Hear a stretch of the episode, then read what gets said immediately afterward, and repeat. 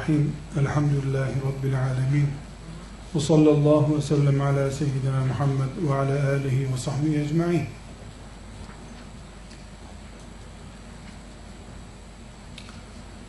Değerli dostlar, Hazreti Ali Efendimiz radıyallahu anh'ın hilafetinden itibaren yaklaşık 1400 yıldan beri ümmeti Muhammed'in felsefeden kaynaklanan Kur'an-ı Kerim'e rağmen Resulullah sallallahu aleyhi ve sellem Efendimizin hadisi şeriflerine rağmen yürütülen fikirden, düşünce akımlarından kaynaklanan sorunları hiç bitmemiştir. Bir dosya kağıdına ümmeti Muhammed'e dışarıdan yapılan askeri saldırıların listesini çıkarsak ve o listeden ümmeti Muhammed'in maddi manevi kayıplarını hesap etsek. Öbür dosya kağıdına da ümmeti Muhammed'in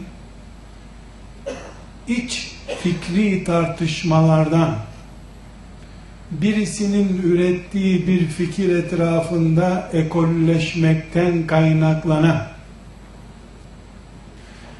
ve büyüyen olayların maddi manevi maliyetini hesap etsek.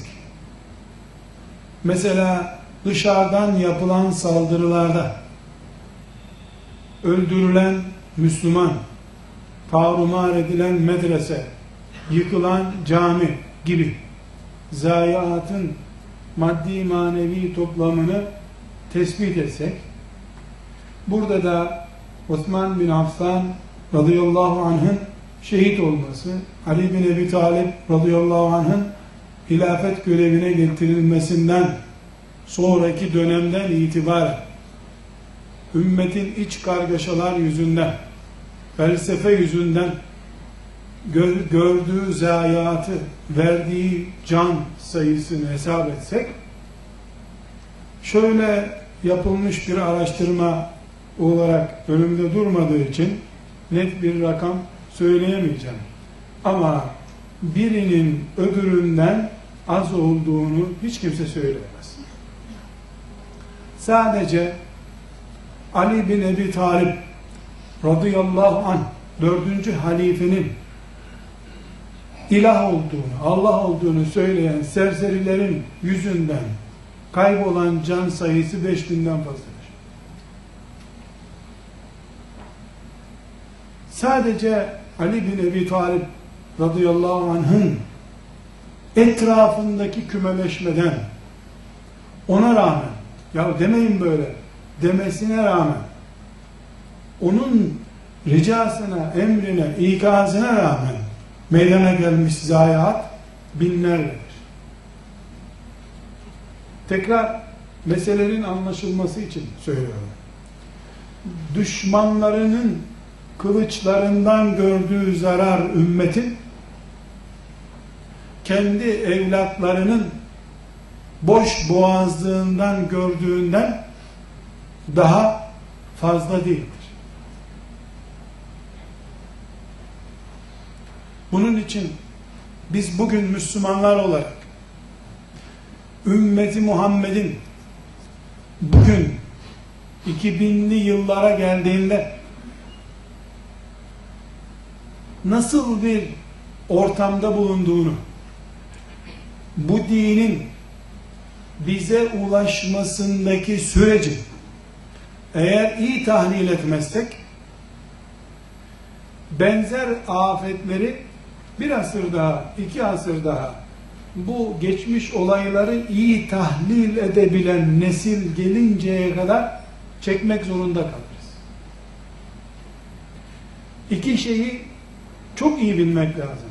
Bir, bu din bugüne kadar kolay gelmedi. İslamiyet'in bugünlere ulaşmasındaki engel sadece Çanakkale değildir. Yani Çanakkale'de yedi düvel birleştiler de işte az kalsın geliyorlardı.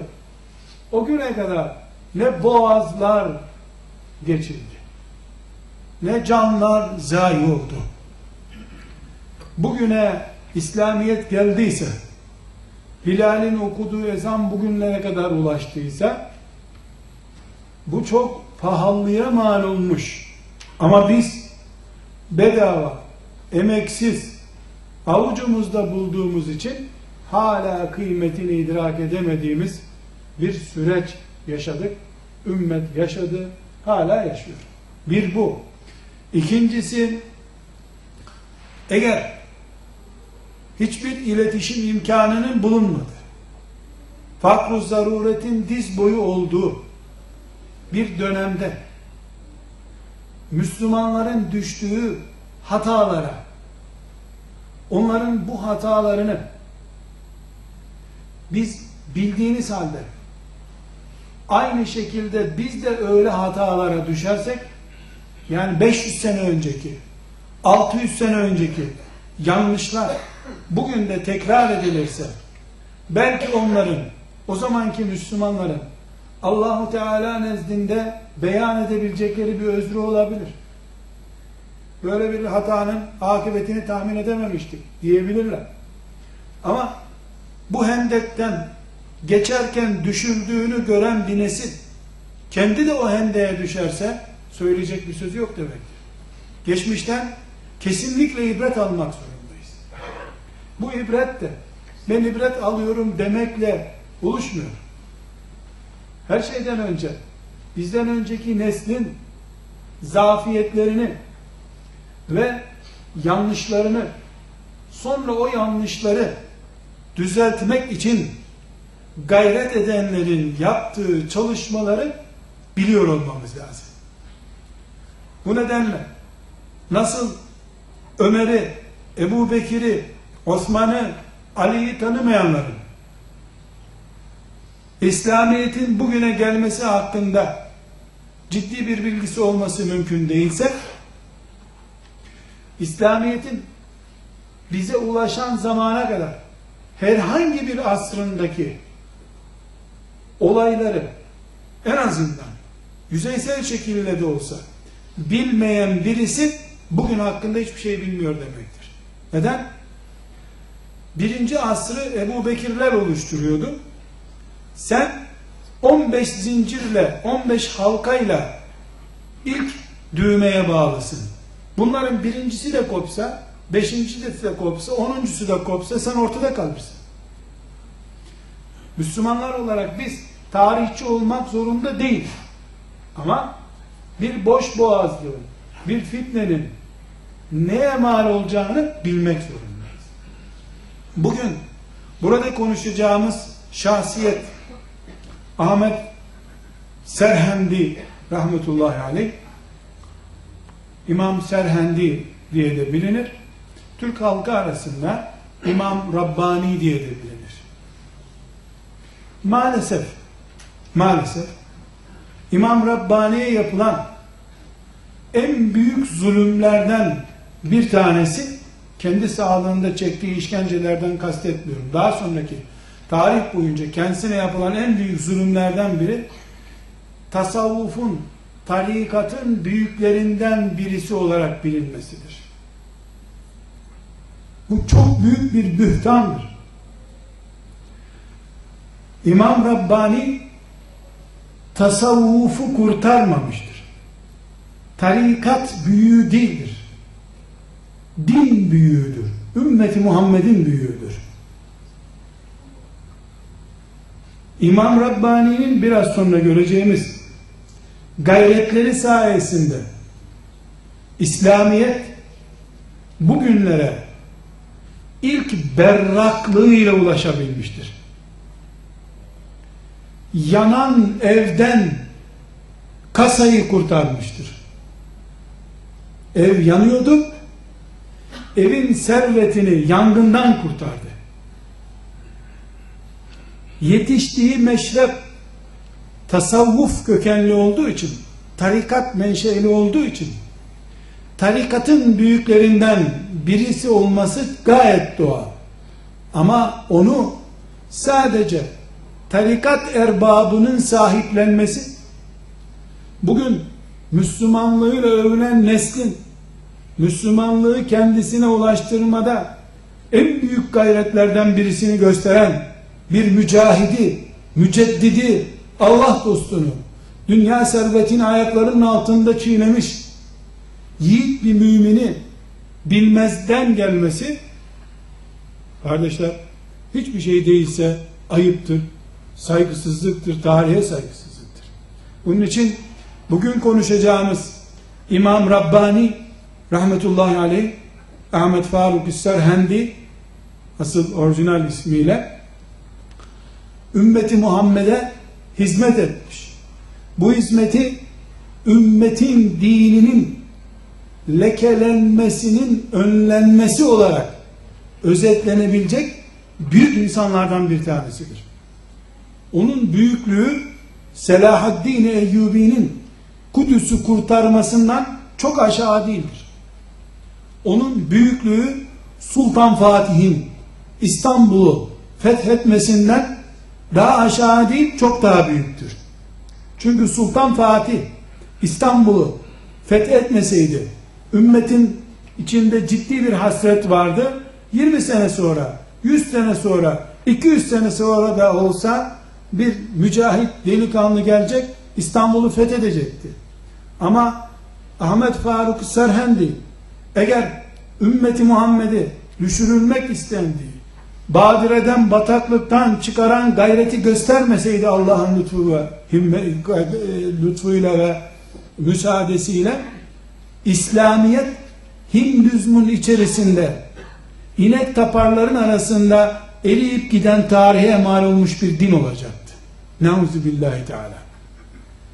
Bu nedenle bugün Hindistan'da 200 milyondan fazla Müslüman İslamiyeti Resulullah sallallahu aleyhi ve sellemin ashabının yaşadığı dini yaşıyorsa bu bir insanın tek başına gösterdiği 70 yıllık gayretin sonucudur. Onu seçmiştir Allah. Onu sebep halk etmiştir. Ayrı bir mesele. Kardeşler İmam Rabbani Ömer bin Hattab radıyallahu anh'ın soyundandır ve 21. torunudur. Allah bir insana verdiği bereketi demek ki 21. torununa kadar devam ettiriyor. Çok muhteşem ve müthiş bir şey. İmam Rabbani'yi tanımak için Hindistan kıtasındaki onun düzelttiği hataları biliyor olmamız lazım. Resulullah sallallahu aleyhi ve sellem Efendimizin İslam dinini devlet haline getirdiği hicret takviminden itibaren 10. asır yani Resulullah sallallahu aleyhi ve sellem Efendimiz'den bin sonra bin sene sonraki zaman İmam Rabbani'nin yaşadığı zamandır.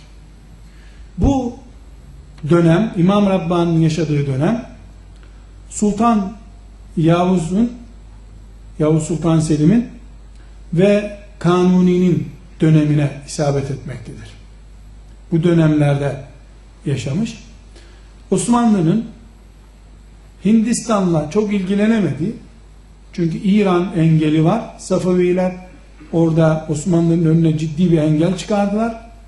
Ki Yavuz Sultan Selim İran engeli olmasa Allahu alem e, oğlu Kanuni'ye bırakmadan Viyana'dan denizin sonuna kadar Manş denizine kadar gidecekti herhalde. Allah öyle takdir etti.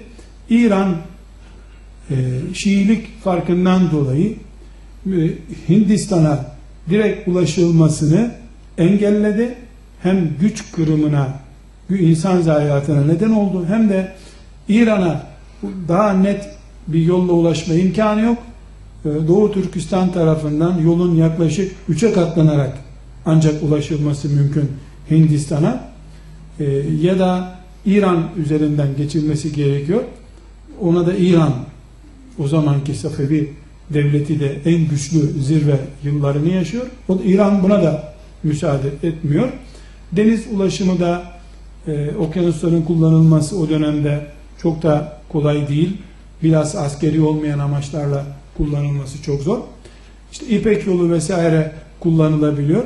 Ama bu da e, Osmanlı için söz konusu olduğunda çok rahat böyle gel git otoban gibi kullanılan bir yol sistemi de yok. Dolayısıyla Osmanlı İslam topraklarının Orta Doğu, Afrika ve Asya'nın yakın bölgeleri için Osmanlı Devleti e, güçlü bir zamanında Yavuz Sultan Selim halifeliğini ilan etmiş rahmetullahi aleyh.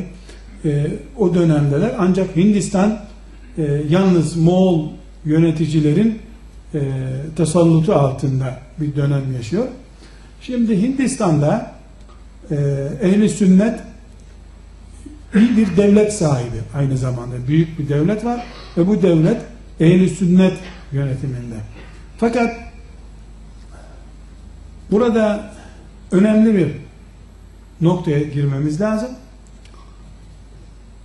Hicretin 5. asrından sonra tasavvuf ve tarikatlar Avrupa aşısı aldı. Avrupa'nın ümmeti Muhammed'e gelen belaları bundan 800 sene önce başladı. Endülüs asıllı olan Muhittin İbni Arabi isimli bir filozof vahdeti vücut diye bir felsefe üretti. Bu felsefeyi Şam'a getirdi. Endülüs'ten yani Avrupa'dan Şam'a getirdi. Şam'da bu yaygınlık kazandı. Vahdeti vücut felsefesi ümmeti Muhammed'in toparlanma gücünü kıran bir kolera gibi ümmetin içerisine yayıldı. Firavun'u bile abi gören bir anlayış bu. Kötüyü kaldıran, her şeyi iyi gören, enteresan bir felsefe akımı. Ee, Hindistan, Şam'da ortaya çıkan bu vahdeti vücut teorisinden Hindistan en çok etkilenen İslam toprağı oldu. Çünkü Hindistan zaten e, bu tür felsefelerin e, Çin kaynaklı büyük oranda Çin kaynaklı olan felsefelerin de hemen yeşerdiği enteresan bir yer. Nasıl Çukurova'ya bir kuru çubuk bile diksen yeşeriyor, iki ay sonra hemen elma vermeye başlıyor. Hindistan'da yeter ki bir laf uydur, hemen ekol olursun. 720 adet din var şu anda Hindistan'da. 720 adet. Köy sayısı kadar neredeyse din var. Her şeye müsait. 3 3 tane ağacı yan yana getir şöyle bir aç, açı şeklinde olsunlar. Bunlara tapın da tapınsınlar. Böyle enteresan felsefeye e, meyyal böyle fikir akımları üretmeye ve akım peşinden akıp gitmeye e, uygun mizaçlı e, bir halk kitlesi. Hala öyle. Tarihleri de öyle. E, bu Hindistan'daki vahdeti vücut felsefesi e, İmam Rabbani'den bir yüz sene öncesinde e, Müslümanların damarlarına tamamen sirayet etti. Müslümanların e, itikadı sarsıldı. Mesela örnek vereyim. Müslüman tarikat şeyhi evliyadan bizzat çıkıyor diyor ki peygamberle benim mesafem benim bıraktığım yerde onun başlama sürecidir diyor. Bu ne demek? Bunu anlamanız mümkün değil. Yani ne demek istiyor? Peygamberler benim çocuğum yavrum sayılır henüz diyor. Niyeymiş efendim? Çünkü bu tarikatta e, fenafillah seviyesine gelmiş. İbadet kalkmış bundan. Bundan sonra serbest. İbadet yapması gerekmiyor. Vahdeti vücut ne demek? Tarikata kaydoluyorsun. Masonluk locası gibi 33 dereceye gelince baş mason oluyorsun. Her şey sana mubah, sana kimse bir şey sormuyor gibi bir şey. Bu, bu enteresan tabi. En sonunda diyor ki ben de Allah oldum artık diyor. Bu Muhittin İbn Arabi'nin ümmeti Muhammed'e Avrupa'dan getirdiği, Avrupa'ya da Yunanistan'dan, Yunanistan'a da Hint akımlarından taşınmış bir kolera mikrobu bu. Ümmeti Muhammed bir cephede ölüm kalım savaşı yapıyor. Bunlar tekkede oturmuşlar. Allah'ın kulu olmak hep kardeş olmak demek diye öldürüyorlar kök yavruları diyorlar. Böyle enteresan bir hastalık. Bu radikal, sapık bir grup doğuda bir köyde böyle bir örgüt kurmuşlar değil. Camisinden tekkesine, çarşısına kadar her yeri işgal etmiş. Sonunda devlet başkanları da krallar düzeyinde oldukları halde yani halkının gittiği yöne gitmek zorunda olduğu için devlet başkanları da bu ekole kayıyorlar. E, onlar da bunu destekleyince ordu da vahdeti vücut diyor. Yani mikrop herkese bulaşıyor. Bu enteresanlıkta iş büyüyor. E, hicretin bininci senesi dolduğunda 1001'e gelindiğinde sapık, serseri, akılsızın biri çıkıyor diyor ki bu 1001'de işte milenyum var. Hani bizde aynısı küfür cephesinde değişen bir şey yok diyor ya Mahmut Toptaş Hoca. Yani hiçbir şey değişmiyor aslında. Şimdi 2000 milenyum çıkarmışlardı. İki sene sonra bilyamı milyamına gitti onlar. Bir şey kalmadı. Şimdi e, 1001 demek yeniden din çıkarmak demektir diyorlar. Çünkü biz bin senelik dinle öbür dinlerin karşısında duramayız. Bu dini yenileyelim. Bunu söyleyenler gavurlar filan değil. Güya Müslümanlar. Böyle Müslümanlık olmaz tabi. Nihayetinde Ekber Şah isimli tarikat ehli, dindar bir kral var. Onu ikna ediyorlar. Diyorlar ki bu ümmete hizmet et. Bu din köhneleşti. Şöyle güzel bir din çıkaralım. Mobilya değiştirir gibi din değiştirmeye karar veriyorlar. Ekber Şah Moğol hükümdarı, büyük ordusu var, güçlü bir topraklara hakim, büyük topraklara hakim, güçlü bir yönetici. Ekber Şah'ı ikna ediyorlar. Ekber Şah yeni din oluşturulması talimatı çıkarıyor. La ilahe illallah sabit Ekber Şah diye ilave yapıyorlar. Muhammedun Resulullah'ı kaldırıyorlar. Ama Müslüman ha. Hem de müthiş Müslüman. Zikir ehli, dindar, takva. Mesela e, o dönemin tarihini yazanlar Ekber Şah'ın çok dikkat ediniz arkadaşlar dindarlığını ölçülendirmek için oğlu olduğunda çok takva adammış. Şükür olsun diye en büyük evliyanın kabrini ziyaret etmiş. Şükür için. Böyle dindar adam. Yani Müslümanlık kabir ziyareti olarak algılanan bir fitne dönemi, bir bataklık dönemi oluşmuş. Ekber Şah'ın talimatıyla dinlerin birleştirildiği bir bahçede bir din oluşturma teorisi kanunlaştırıldı. Şimdi var ya aynı bahçede dinleri birleştirme yeni bir şey değil bu arkadaşlar. Tam 430 senelik bir olay bu. Dinlerin birleştirilmesi. O da ilahi din diye bir din çıkarmış. Şeyhül İslam düzeyinde olan e, tarikat şeyhlerinden bir tanesine de ferm, fermanının altında fetva yazdırmış. Bu din en uygun dindir. İşte e, ashab-ı kiram da olsa gelir bu dine uyarlardı. Bu dine uymayan zındıktır, kafası uçurulur. Böyle enteresan bir sapık sistem oturmuş bu. Bu sistem oturmuş. Yaklaşık 50 seneye yakın zaman bu hikaye ümmeti Muhammed'i darboğaz etmiş. Bir yandan e, tarikat dünyasının raydan çıkmış hali, öbür taraftan tarikatların e, yanlış yönlendirilmesi yüzünden e, enteresan bir şekilde müminlere zulmeden anlayış, öbür taraftan da dış tehditler, bu dış tehditlerin başında İran geliyor. İran sürekli Hindistan'ı ve Afganistan'ı karıştırıyor.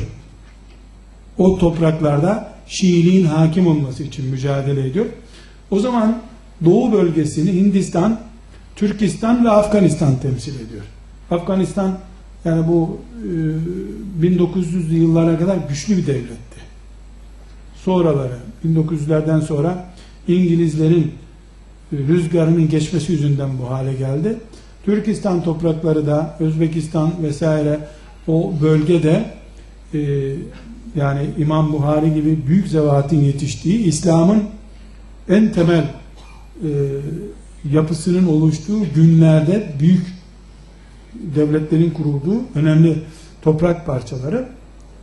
Hindistan kardeşler işin hulasası İslamiyet'in yakılacağı bir fırına dönüştürüldü. Ve fırın tutuşturuldu. İslamiyet içine konmak üzere hareketlilik başladı. Ve fırıncı başı tekkeler, tarikatlar. Ama o tarikatlar burada çok önemli bir noktanın üzerine vurgulama yapmak istiyorum kardeşim. O tarikatlar Hasan Basri'nin, Fudayl bin İyad'ın, Abdülkadir Ceylani'nin oluşturduğu tarikatlar değil. Bu bildiğimiz tarikatlar değil. O tarikatlar Abdülkadir Ceylani'nin ismi üzerinden ticaret yapanların tarikatları. Şu andaki tarikatlarında bir kısmında o fırının tuğlalarından hala izler ayrı bir konu. Ama tamim yapmak, genelleme yapmak Müslümana caiz olmayan bir iştir. Yani günün birinde tarikatlarda böyle bir olay oldu diye Müslümanlar kalkıp da tarikatları yok sayamazlar. Mezheplerden de sapık mezhepler var. Ali Allah'tır diyen mezhep var. Mezhebi mi inkar edeceksin şimdi? Sahabi olduğu halde Resulullah sallallahu aleyhi ve sellemin elini öptüğü halde irtidat edip dinden çıkan var. Ashab-ı kiram atacağız mı şimdi? Yani çürüğünden dolayı elma cinsini bir elma çürüdü diye ağaçlarını kesemezsin. Çürük elmayı atarsın. Tamim yapmak yanlış. Yani Müslümanlardan bir tanesi abdestsiz namaz kıldı diye bütün Müslümanları keseceksin mi sen? Evet, tarikat dünyası, tasavvuf dünyası gün geldi o zamanki e, hatalı ve şaşkın insanlar yüzünden böyle bir yanlışa düştü. Bu uzun 3 asır, 3 asırdan fazla bir zaman sürdü.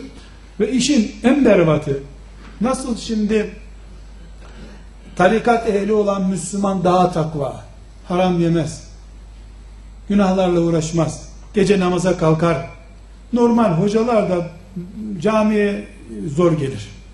Böyle biliniyor ya şimdi, o zaman da öyle biliniyor. Yani tarikat ehli demek dünyaya tenezzül etmeyen, kendini Allah'a vermiş bir Allah dostu demek. Böyle biliniyor ya şimdi. Bu bilginin varlığı yani Allah dostu bilinmesi dışarıdan müdahale eden ya ne yapıyorsunuz siz e, nasıl Peygamber aleyhisselam efendimizin ismiyle oynarsınız mesela bir insanın Müslüman olup olmadığını soruyorlar e, Müslümanım tabi diyor Muhammed miraca çıktı mı soruyor. E çıktı tabi Kur'an'da ayet var. Kafirsin sen diyorlar. Öyle bir şey olur mu lan? Alay ediyor. Efendimiz sallallahu aleyhi ve sellemle alay ediyorlar. İşte biraz önceki cümlelerini söyledim arkadaşlar. Adam diyor ki evliya yani tarikat şeyhleri okyanuslarda yüzerken peygamberler ırmaklarda yüzme öğreniyorlardı diyor. Halbuki aynı listeye isimlerinin konması bile mümkün. Bütün dünyanın evliyaları Adem Aleyhisselam'dan beri toplansalar değil Kur'an-ı Kerim'de adı geçen Kur'an'da adı bile geçmeyen peygamberlerden bir tanesinin tırnağa kadar olmaları mümkün değil Allah katında. Nübüvvet makamı ulaşılmaz bir makamdır. Ama şeytan arkadaşlar zehir sunacağı zaman onu koyacağı ambalaj çok güzel ambalajdır. Onu yutturmasını çok iyi bilir. Böyle bir afet yaşanmış.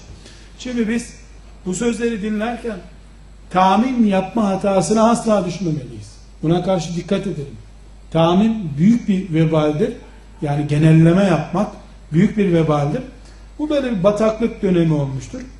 Ümmeti Muhammed dışarıdan buna cevap vermeye çalışmıştır. Mesela İbn Teymiye İbn Arabi ile ilgili yani bu felsefenin asıl sahibi olan İbn Arabi ile ilgili ve onun bağlıları ile ilgili e, çok ciddi hamleler yapmış.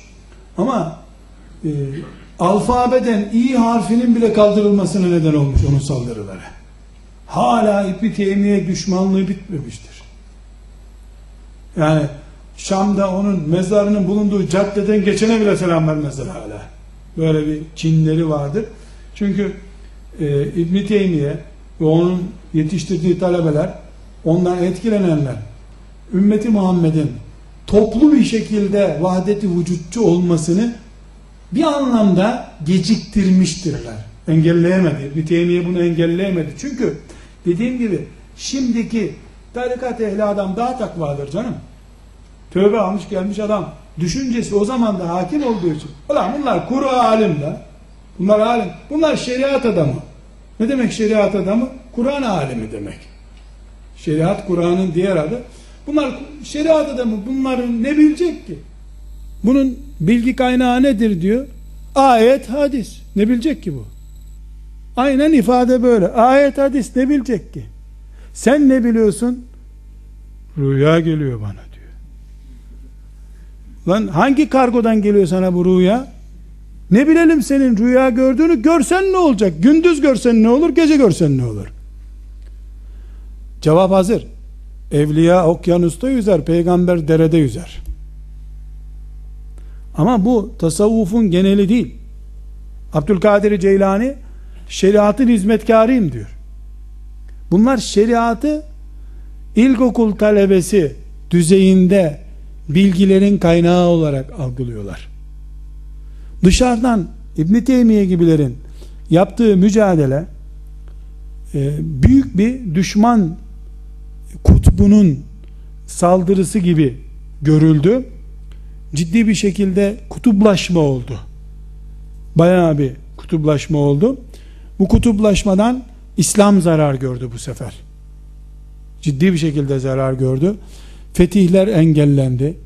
Ee, Müslümanlar birbirleriyle meşgul olurken cepheler boş kaldı. Gelip herkes eliyle koymuş gibi Müslümanların şehirlerini geri aldılar. Büyük zarar gördü. İmam Rabbani rahmetullahi aleyh babası, ailesi büyük bir tarikat ekolünden gelen birileri. İmam Rabbani tarikat dünyasının yetiştirdiği insanlardan biri. Tarikat dünyasından birisi olduğu için o bu batıl düşüncelerle mücadele ettiğinde İbn Teymiye'yi dışladıkları gibi onu dışlayamadılar. İbn Teymiye'nin casususun diyemediler. Neden? Çünkü onların babası dedesi şarapçıyken İmam Rabbani'nin babası dedesi tarikat dünyasının ağır isimlerinden biri. İmam Rabbani'nin Hazreti Ömer'e kadar soyu belli. Hangi tekkede ne yapmış ne etmiş belli. Soylu, şerefli, alim, müttaki bir insan. İki, İbni Teymiye sonradan yetişmiş bir alim. Yaşlı başlıyken ilim dünyasında şöhret oldu. İmam Rabbani ise 17 yaşında İslami ilimlerin bütününden icazet almış birisi. 7 yaşında Kur'an-ı Kerim ezberlemiş. 17 yaşında bizim bildiğimiz Buhari, Müslim gibi işte filan tefsir gibi tefsir kitaplarını ezber okuyarak icazet almış. Yani 17 yaşında oturup bir celsede Fatiha suresini okur gibi okuduğu kitap cildi sayısı 200 civarında. Ezberlemiş bunları. Okumuş, dirayetini göstermiş. Aynı zamanda da tekke erbabı birisi. İmam Rabbani rahmetullahi aleyh ciddi bir şekilde bu fitnelerle hangi fitnelerle bir İslamiyet zamandan dolayı eskiyen bir din değildir. Birinci yılıyla bininci yılı ve on birinci yılı aynıdır. Bir, mücadele. iki vahdeti vücut ashab-ı kiramın konuşmadığı bir şeydir. Ashab-ı kiramın dilinde olmayan her şey batıldır. demiş. Bu sözü söyleyeni sokaklarda linç ettikleri halde İmam Rabbani'ye dokunamamışlar. Çünkü İmam Rabbani bunu bir mücadele oluşturmak, yeni bir grubun sloganı olarak ortaya atmak için söylememiş. İman ettiği şeyleri inanmış bir insan olarak ciddi bir hamleyle ortaya koymuş. İkincisi vahdeti vücut felsefesine kesinlikle inanılmasının hatalı olduğunu söylemiş. Tabi bu söylemiş dediğim yani ilk yazısı mesela 24 yaşında başlamış. 72 yaşında vefat etmiş. Ortalama 50 sene bu mücadeleyi yapıyor. Bu 50 senenin 10 seneye yakını hapishanelerde geçmiş zaten. Bu sözlerin rakipleri veya muhatapları bir yolla bunun hapse atılmasına neden olmuşlar. Daha sonra Allah'ın lütfu ve keremiyle ve bunun ciddi gayretleriyle onu hapse attıran Cihangir Paşa ya da e, hüküm Sultan Cihangir bunun yakın müridi olup talebeliği seviyesine ulaşmış bu sefer. Yani katilinden hayat çıkarmış bir insan. İmam Rabbani rahmetullahi aleyh. Üçüncüsü o dönemde Resulullah sallallahu aleyhi ve sellem Efendimizin peygamberliğinin devam ettiğini, isminin değişmesi gerektiğini söyleyen akımlar vardı. Şimdi hala Kadiyanilik diye devam ediyor. Böyle Müslüman sakallı filan televizyonları var. Böyle bakarsın lan evliya biri zannedersin. Kadiyani, Kadiyani demek Allah'a inanıyor. Peygamber Muhammed değil bizden biri olsun şimdi diye böyle. Yani güya İslamiyet'te reform yapıyorlar. Şimdi arkadaşlar o televizyonlarda çıkıp bu hadis zayıf, bu hadis şişman diyenlerin kökleri var. Zannetmeyin bunu bedava söylüyorlar. Bir insan Ebu Bekir'le uğraşıyorsa, Ayşe ile uğraşıyorsa, Ali ile uğraşıyorsa, Osman'la uğraşıyorsa, Ebu Hureyre ile uğraşıyorsa, o ya akılsızın tekidir ya da ucu işte 400 sene önce ortaya çıkarılmış İmam Rabbani'nin çökerttiği örgüte dayanmaktadır. Bu örgüt hala devam ediyor. Onlar meal yazarlar, tefsir yazarlar, yoğun kitaplar yazarlar, kaliteli kitaplar yazarlar. İçine bir kelime sokuşturmak için sana 50 cilt kitap yazabilir. O bir kelimeyi değiştirmek için. İmam Rabbani'nin üçüncü gerçekleştirdiği şey e, Resulullah sallallahu aleyhi ve sellem Efendimizin peygamberliğinin kıyamet gününe kadar geçerli olduğu düşüncesidir. Dördüncü ispat ettiği şey Allah'ın kulları arasında peygambere denk olabilecek hiçbir insan yoktur. Hiçbir veli, evliya bir insan Resulullah sallallahu aleyhi ve sellemin ayağının altında toprak bile olamaz. Herkes haddini bilsin. Evliyası mevliyası yoktur bu işin. Bu cümleyi söylediği zaman İmam Rabbani bin kere öldürülecek tehlikeli bir işi yaptı. Çünkü resmen ilan edilmiş, devletin benimsediği ve halkın inandırılmış olduğu bir ekole karşı çıkıyor. Evliyalarla peygamberlerin başta Resulullah sallallahu aleyhi ve sellem olmak üzere karşılaştırılması teorisine kökten ciddi tepkiler göstermiş. Artı yaptığı bir iş daha şeriat kelimesini yerine oturtmuş. Bugün hacı amcalar var ya hacca gidiyor Kabe'de vatan için dua ediyorlar. Ya Rabbi ülkemizi şeriatın şerrinden koru diyor. O hacı amcaların aslı da Hindulara dayanıyor. Evet. Sen bakma Ahmet, Hacı Ahmet olduğuna. Hindu Ahmet'tir o. Hindu Ahmet'tir. Neden? Çünkü şeriat bilinçli bir şekilde ümmeti Muhammed'in gözünde kılıcın doğradığı kol kafa olarak gösteriliyor. Halbuki Allah kitabında Kur'an-ı Kerim'in Peygamber aleyhisselam efendimize verilmesini Câthiye suresinde nasıl tanıtıyor? Sümme cealnâke ala şeriatin Ey peygamber biz seni bir şeriatla gönderdik diyor. Şeriat nedir? Kur'an-ı Kerim'deki uygulanacak yasalardır. Şeriatı hor görmek yani şeriata gerek yok İslamiyet yeter demek sopası olmayan, namaza kaldırmayan, oruç tutturmayan, zekat almayan İslamiyet demektir.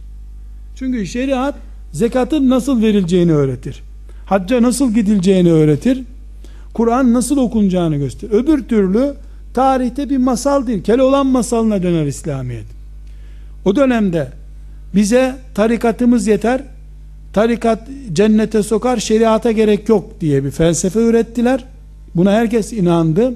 O da tuttu, şeriata hizmetkar olmayan tarikat ayaklarımın altındadır dedi. Bunu böyle burada ben söylerken bile şimdi bu e, konuşmam internette yayınlanınca kaçacak ülke düşünüyorum. Şimdi nereye gideceğim diye. Hangi mezhepten, hangi ekolden itham edecekler beni merak ediyorum. Benim yüzümden İmam Rabbani de atacaklar dinden şimdi. Dolayısıyla biz biz şimdi 400 sene sonra İmam Rabbani rahmetullahi aleyhin vefatının üzerinden 390 küsür sene geçti. Yani biz şimdi onun e, yamyam gibi insanların ortasında normal nasılsınız der gibi dediği bu sözleri şimdi söylemeye e, çekiniyorum. E, acaba bir fitneye neden olur mu diye düşünüyorum. Ama o ciddi bir şekilde kalktı. Mesela namaz kılmıyor şeyh efendi. Niye kılmıyorsun diyor. Öyle bir tefekkürdeyim ki namaza ayrılacak vaktim yok diyor. Cevap bu. Ya ne tefekkür ediyorsun sen lan? Nedir bu tefekkürün senin? Güneşi mi tutuşturuyorsun? Ne yapıyorsun sen? Sobayı mı yakıyorsun? Ne tefekkür ediyorsun sen? Namaz kılmayanın tefekküründen ne olacak? Sapık herif. Yok tefekkür halinde. Neymiş efendim? Tefekkür nafile bir ibadet değil mi? Aa, bu soruya cevap yok işte. İmam Rabbani çıkmış sultanın önünde yaptığı bir konuşmada demiş ki bir rekat namaz bin sene tefekkür etmekten yani bir rekat farz namaz bin sene tefekkür etmekten daha değerlidir bile demiyorum. Bir rekat namazın karşısında hiçbir nafile duramaz demiş. Bir kuruş zekat vermek bütün dünyayı sadaka vermekten değerlidir. Çünkü zekat farzdır demiş. Şeriatı yerine oturtmuş, farzları yerine oturtmuş, nafileleri yerine oturtmuş. Yani düşününüz arkadaşlar, bir bilgisayar 5 yaşında bir çocuğun eline geçmiş.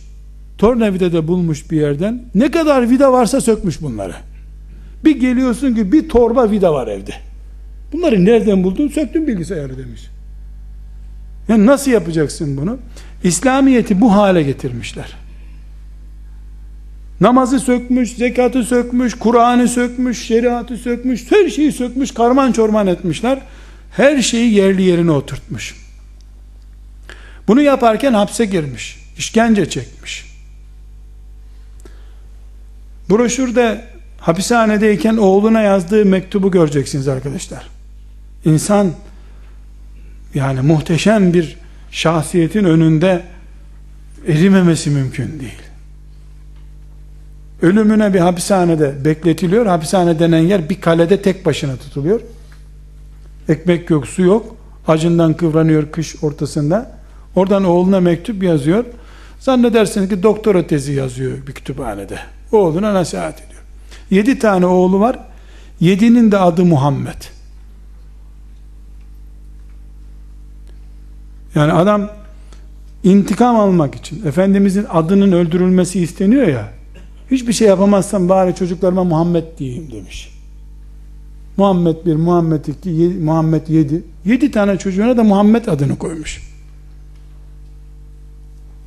Sünnet tiryakiliği akıl durduracak hale gelmiş. Hayatında kimsenin arkasında namaz kılmamış. Niye biliyor musunuz? İnsan yani cemaat olmamış hiç. Hep namaz kıldırmış. Sebebi imamın sevabından filan yakalamak istemiyor. O dert değil. Sebep şu. Şimdi Hanefi'ye bağlı. Çok şiddetli Hanefi bir defa. İmam-ı Azam dedin mi elini kessen İmam-ı Azam'ın kanı akıyor oradan. Öyle İmam-ı Azamcı. Ama şimdi Hanefi mezhebine göre namaz kılsa imamın arkasında zamm-ı süre okumaması lazım. Fatiha okumaması değil mi? İmamın arkasında namaz kılarken zamm-ı süre okuyor muyuz? Fatiha okuyor muyuz? Okumuyor. Şimdi Hanefi olduğu için imamın arkasında okumayacak. Hanefiliği de bırakmıyor. E şimdi öbür taraftan hadis var. Fatiha okunmadan namaz değeri düşüktür diye. Şimdi cemaat olsa bir hadisi terk etmiş olduğunu düşünüyor. O hadisi terk etmemek için ömrünü boyu hep imamlık yapmış. Böyle titizliyorlar. Yani bir hadisi terk etmiyor, öbür hadisin varlığına rağmen. Duble Müslüman. Çift dikiş gidiyor Müslümanlığında. Tabi böyle Allah'a yakın, sadık bir mümin oldun mu da e, nihayetinde Allah da sana bir kişi olduğun halde bir ümmeti yönlendirecek tesir ve bereket veriyor bu sefer. Ağzındaki bereket, kalemindeki bereket nereden kaynaklanıyor? İhlasında, takvasından kaynaklanıyor. Samimiyetinden kaynaklanıyor. Post kavgası yapmıyor. İmam Rabbani de tarikat ehli. Nakşibendiliğin önemli kollarından bir tanesinin başında duruyor. Yetiştirdiği çocuklarını tarikatının hizmetkarı olarak yetiştirmiş. Çocuklarından iki tanesi halife olmuşlar. Yani halifelik tarikatta bir istilahtır. Yani resmi yetkili demek. Tarikatı yaymaya yetkili demek. Böyle modern bir kavramda temsil edeyim. Yani kendi çocuklarını bu şekilde yetiştirmiş. Ama e, mektubunu göreceksiniz. Siyasetle ilgileniyor. Alimlerin tembelliğiyle ilgileniyor. Fakir fukara ile ilgileniyor. Zikirle ilgileniyor. Kur'an'la ilgileniyor. Çoluk çocuk yetiştirmekle ilgileniyor. Annesiyle ilgileniyor.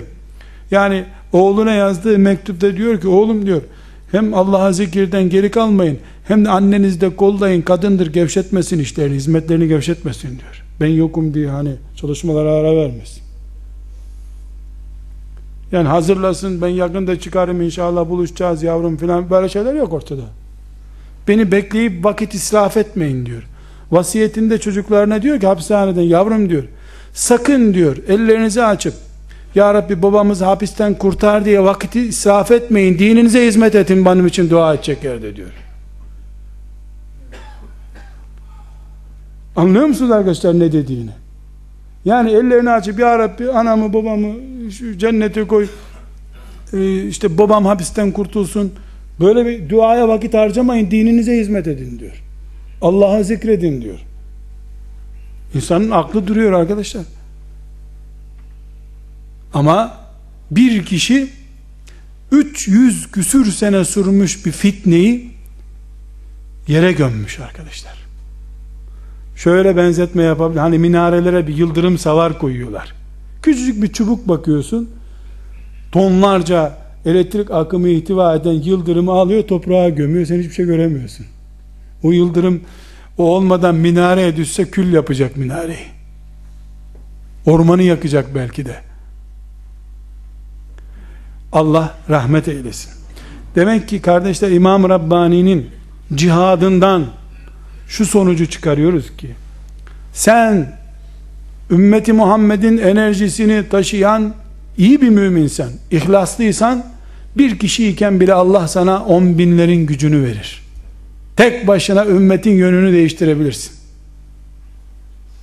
İmam Rabbani bunun örneğidir. Rahmetullahi aleyh. Hem de en güzel, en bereketli örneklerinden bir tanesidir. Kardeşler, oturup kitap yazmaya hiç vakti olmamış. Çünkü dertli bir mümin çalışıyor, gayret ediyor. 72 sene bu dünyada yaşamış. İşte 5 yaşlarında ilim tahsiline başlamış ama vakti yok. Ee, neticede yine bir külliyat bırakmış. Talebelerine, müritlerine, devlet adamlarına yazdığı mektuplardan oluşan e, büyük bir Mektubat-ı İmam-ı Rabbani isimli kitabı vardır. Bu kitapla ilgili e, iki önemli notu size tebliğ etmem lazım arkadaşlar. Birincisi bu kitap bir miktar tasavvuf inceliklerinden anlamayan bir miktar değil bayağı anlamayan birisinin Arapça bilse de okuyacağı bir kitap değildir. Hani doktor reçetesinden bir şey anlaşılmıyor. Eczacı da tahminen soruyor nerene ağrıyor? Şu ilacı vermiştir muhakkak diyor. O da onu veriyor. O karışıklık gibi yani bu onun kaleminden dolayı değil. Meslek öyle bir meslek. Özel ıstilahlar var, kavramlar var.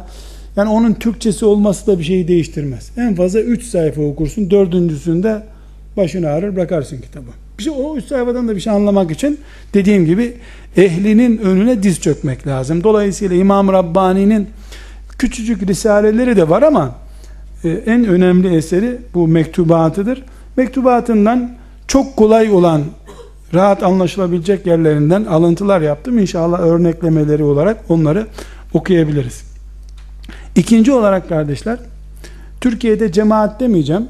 Cemaat kelimesi İslam'ın içinde bir hareket anlamına geliyor. Ben ne olduklarını bilmediğim için bir grup yıllardan beri gemilerde, cami önlerinde, toplantılarda filan böyle karmaşık yazılmış dizgisi bozuk kitaplar satarlar.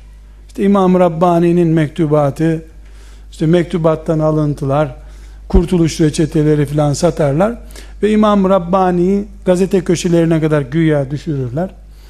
Yani İmam Rabbani'nin yaşaması halinde e, ilk muhatabı olacak adamlardır onlar. Sadece İmam Rabbani'nin isminin büyüklüğünden istifade edip bunu kullanmışlar. Mektubatını da tahrif etmişlerdir. Yani İmam Rabbani'nin e, mektubatı e, onların elinde sadece kurdukları televizyonda e, ondan bundan topladıkları zekat bileziklerini edepsiz kadınlara ücret olarak vermek için bir oyuncak olarak ya da hile kılıf olarak bulunmuştur. Dolayısıyla İmam Rabbani ile o cemaatin o kliğin e, bir bağlantısı olması asla mümkün değil. Lütfen bu Allah dostuyla o insanı bir araya sakın getirmeyesiniz. Kardeşler İmam Rabbani ile ilgili sözlerimizi bağlamadan şu tespiti ortaya koymamızda yarar var. İmam Rabbani vefat ettiğinde bu biraz önce bahsettiğim bin yıl sonra bu din eskidi yenisini kurduk filan kanunlar çıktı vesaire vesaire vesaire var ya İmam Rabbani vefat ettiğinde yüzde yüz ehl sünnet olup bid'atleri kökten kazımış bir devleti bırakarak öldü. Hiç de bir resmi görev almadı. Ve tek bir Müslümanın da burnu kanamadı. Pek çok Müslüman büyük vardır. Devrimler yapmışlardır, istihatlar yapmışlardır ama yüzlerce de insan şehit olmuştur, ölmüştür o arada. İmam Rabbani'nin eyleminde kimsenin burnu kanamadı. Eziyeti kendi çekti, hayrını ümmet gördü. Ne dediğim anlaşılıyor mu arkadaşlar? Kendi eziyet çekti. Çocuklarını bile bu eziyetten herhangi bir şekilde pay sahibi yapmadı. Nasıl yaptı bunu dediğim gibi yani Allah'a teslimiyeti, ciddiyeti ne kadarsa bir insanın Allah'tan gördüğü yardım da o kadar oluyor. İmam Rabbani rahmetullahi aleyh bu işteki samimiyeti, gayreti ve bu kalemiyle yaptığı cihat, diliyle yaptığı cihat, İslamiyet'in geçirdiği Hristiyanlaştırılma sürecinden salimen çıkmasını sağladı. Allah ondan razı olsun. Hala hala Hindistan'da ehli sünnet Hanefilik mezhebi bütün dünyanın en güçlü yerlerindendir. Kolay kolay Hindistan'da bir İmam-ı Azam düşmanlığı yapamazsınız. Ölümünün üzerinden 390 küsür sene, 400 seneye yakın bir zaman geçti. Buna rağmen İmam Rabbani'nin bereketi hala devam ediyor. Ne sayesinde? Tohumdaki kalite sayesinde. O tohumun da aslı Medine'de Ömer'e dayandığı için aslında da kalite var. Allah ondan razı olsun.